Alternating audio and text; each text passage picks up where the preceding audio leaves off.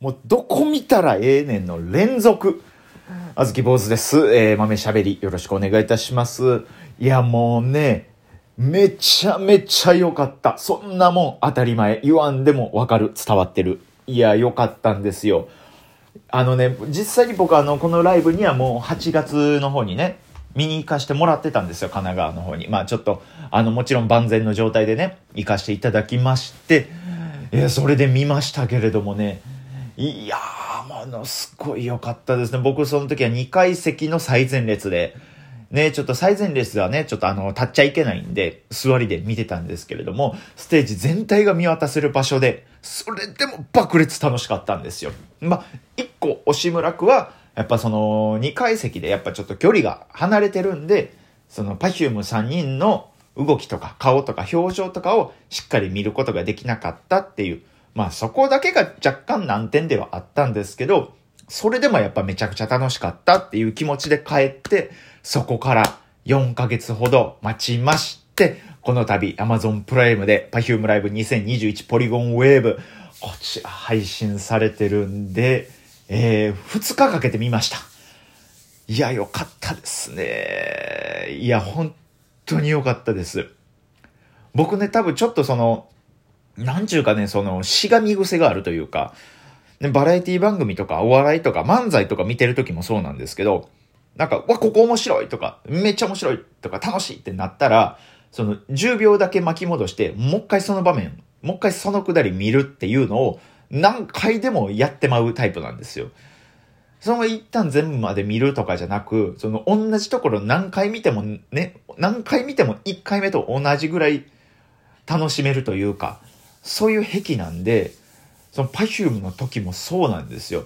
だからずっと何回も何回も同じ場面繰り返してみて、うわー楽しいなって思ってたら、まあ、2時間ちょっとぐらいの配信の映像なんですけど、もうそれを見切るのに、ものすごい時間かかっちゃいましてね、もう自分でも言ってたんですよ。もう最初の1曲目とかからもう何回もそういう見方してまうんで、ね、それで見ながら自分で、いや、もう火くれてまうわってもう自分でも思ったんですけど、あの、実際に火2回くれましてね、びっくりしますよね。あれつ、たとえツッコミじゃないんやって。もうちょっとそこでもそのお笑いの可能性みたいなことに触れたりもした Perfume のライブでございました。いや、とにかく良かったですね、ほんまに。だからその何回でもね、巻き戻して見ちゃうんで、多分その人と何かを見るのにほんまに向いてないんですよ、僕はその。映画とかね、映画館見に行ったとしても、あ今んとこもう一回戻してって言いそうになってまうんで、ね、隣に誰かがいてたとしたら、もうええわって何回でも突っ込まれるぐらい、もう巻き戻して巻き戻してっていう形でも見てたんですけど、いや、それでもやっぱり飽きることを知らない、飽きさせないライブでしたね。僕ね、Perfume のライブとか、まあ、PV とか、そういうの出た時って、毎回ね、最低5回は見ちゃうんですよ。絶対。というのもね、ちゃんと理由があって、1回目は、その、全体で見るって。普通に全体を通してこうバーって見るっていう。そういう見方して。で、2回目は、2回目、3回目、4回目、これが、その、メンバーそれぞれに注目して見切るっていうのをやるんですよ。例えば1回全部バーって見て、2回目じゃ、ちょっとあーちゃんよかったから、あーちゃんだけを見るっていうのを2時間バー、えーその PV やったら4分バーって見る。で、3回目、ノッチだけバーって見る。4回目、カシオカだけバーって見る。で、最後、その3人のそれぞれのいいところを頭に踏まえた上でもう1回全体的に1回見るっていうので、計5回。最低でも計5回。見るようにしてるというか、そうなっちゃうんですよ、どうしても。で、この、だからこのポリゴンウェーブ、これは時間かかりましたね、これは。戻しながら戻しながら見て、それぞれ全員を見たり、全体で見たりみたいなことをこう一曲一曲繰り返していってたら、やっぱそれだけ時間かかっちゃいましたね。だからちょっとこれはね、うん、今からちょっと感想をね、どんどんと述べていきたいと思うんで、もち、間違いなくもう、すごいです。もちがいなくって言いそうになってまいりました。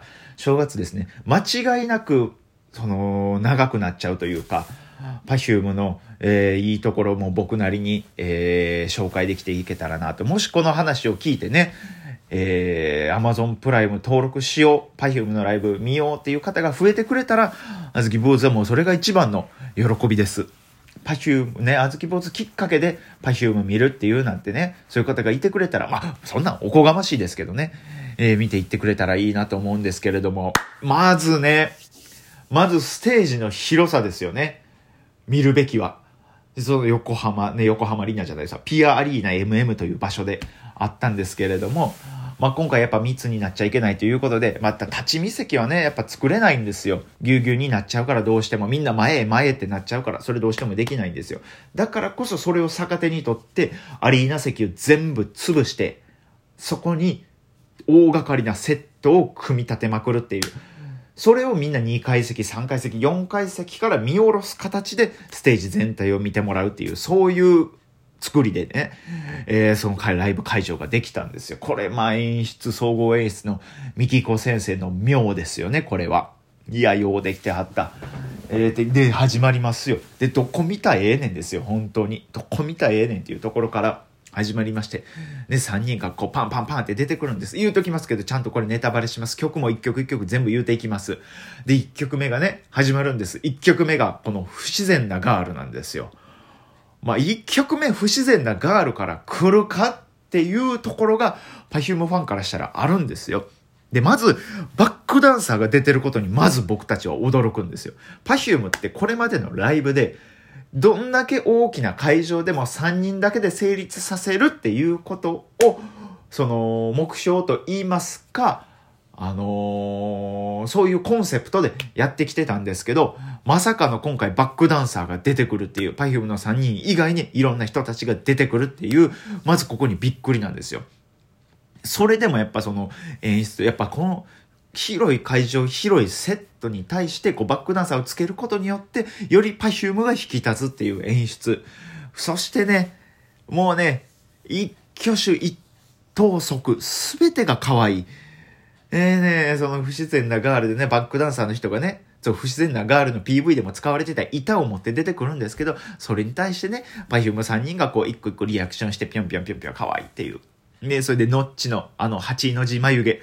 これがね、あの本当にもう Perfume の名産品です。こればっかりは。もう東京バナナとか、うん、九条ネギと一緒。ノッチの八の字眉。これはもう名産品。ね、日本が誇る名産。売り出していってくれ、売り出していってほしいやつです。ね、寿司天ぷら八の字眉。これで売り出していってほしい。